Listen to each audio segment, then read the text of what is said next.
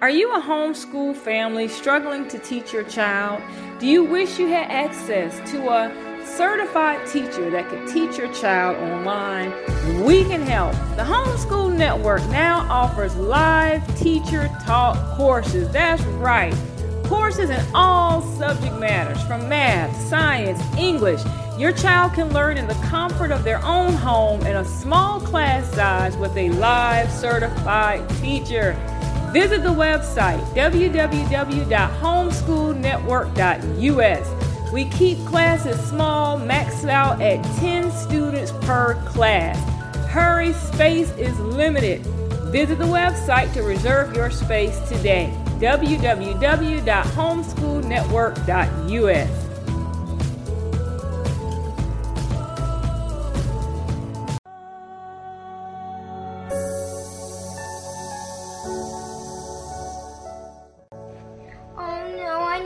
laptop for my online classes. I do too. Come on, girls. You know Mama got you covered with the Homeschool Network. Girl, visit our website, www.homeschoolnetwork.us. Click on Learn More, scroll down. Mama got laptops, headsets, everything you need. Wow, I'm gonna go there right now. Me too. Or listeners, you can click the link in the description box below.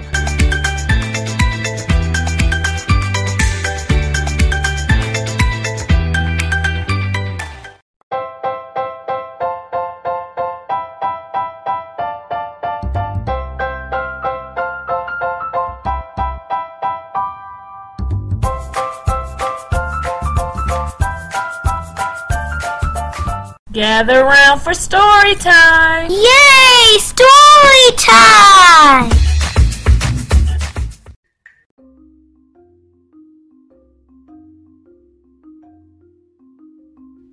One morning, a mosquito saw an iguana drinking at a water hole.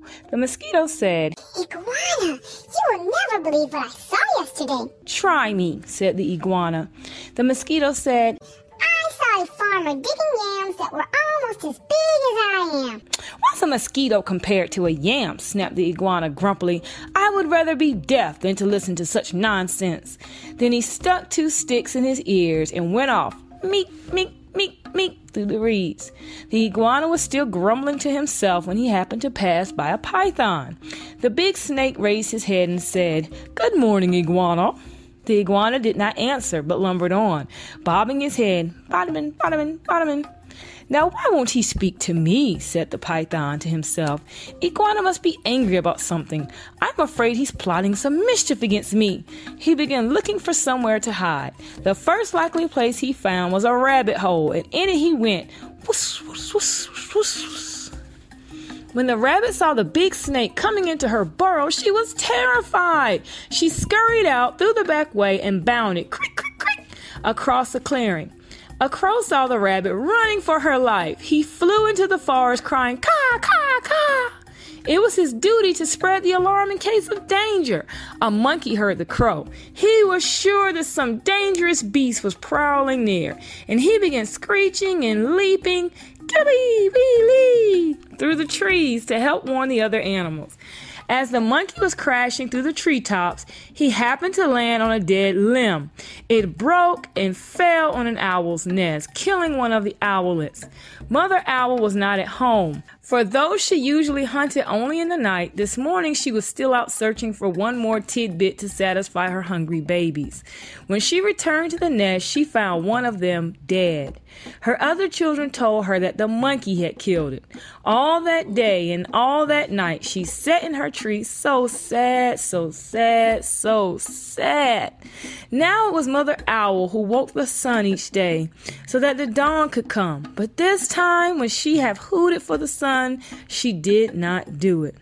The night grew longer and longer, and the animals of the forest knew it was lasting much too long. They feared that the sun would never come back. At last, King Lion called a meeting of the animals, and they came and sat down, pim pim pim, around a council fire. Mother Owl did not come, so the antelope was sent to fetch her. When she arrived, King Lion asked, Mother Owl, why have you not called the sun? The night has lasted long, long, long, and everyone is worried. The mother owl said, Monkey killed one of my owlets. Because of that, I cannot bear to wake the sun. The king said to the gathered animals, Did you hear? It was Monkey who was killed, the owlet, and now Mother Owl won't wake the sun so that the day can come. Then the king lion called the monkey. He came before him nervously, glancing from side to side. Rim, rim, rim, rim, Monkey, said the king. why did you kill one of Mother Owl's babies? Oh, King, said the monkey, it was the crow's fault. He was calling and calling to warn us of danger, and I went leaping through the trees to help. A limb broke under me and it fell, ta, onto the owl's nest. The king said to the council, So it was the crow who alarmed the monkey who killed the owlet, and now Mother Owl won't wake the sun so that the day can come. Then the king called the crow. That big bird came flapping. He said, King Lion, it was the rabbit's fault. I saw her running for her life in the daytime. Wasn't that reason enough to spread alarm? The king nodded his head and said to the council, So it was Rabbit who startled the crow, who alarmed the monkey, who killed the owlet, and now Mother Owl won't wake the sun so the day can come. Then the king lion called the rabbit. The timid little creature stood before him, one trembling paw drawn up uncertainly. Rabbit, Cried the king, why did you break a law of nature and go running, running, running in the daytime? Oh, King, said the rabbit. it was the python's fault. I was in my house minding my own business when that big snake came in and chased me out. The king said to the council, So it was the python who scared the rabbit, who startled the crow, who alarmed the monkey, who killed the owlet, and now Mother Owl won't wake the sun so that the day can come. King Lion called the python, who came slithering, whistle, whistle, whistle, whistle, past the other animals. But, King, he said, it was the iguana's fault. He wouldn't speak to me, and I thought he was plotting some mischief against me. When I crawled into the rabbit's hole, I was only trying to hide. And the king said to the council, So it was the iguana who frightened the python, who scared the rabbit, who startled the crow, who alarmed the monkey, who killed the owlet, and now Mother Owl won't wake the sun so that the day can come. Now the iguana was not at the meeting, for he had not heard the summons. The antelope was sent to fetch him, and all the animals laughed when they saw the iguana coming. Betterman, Betterman, with the stick still stuck in his ears. King Lion pulled out the sticks. Perp, perp. Then he asked, Iguana, what evil have you been plotting against Python? Nope, none at all, cried Iguana. Python is my friend. Then why wouldn't you say good morning to me? demanded the snake.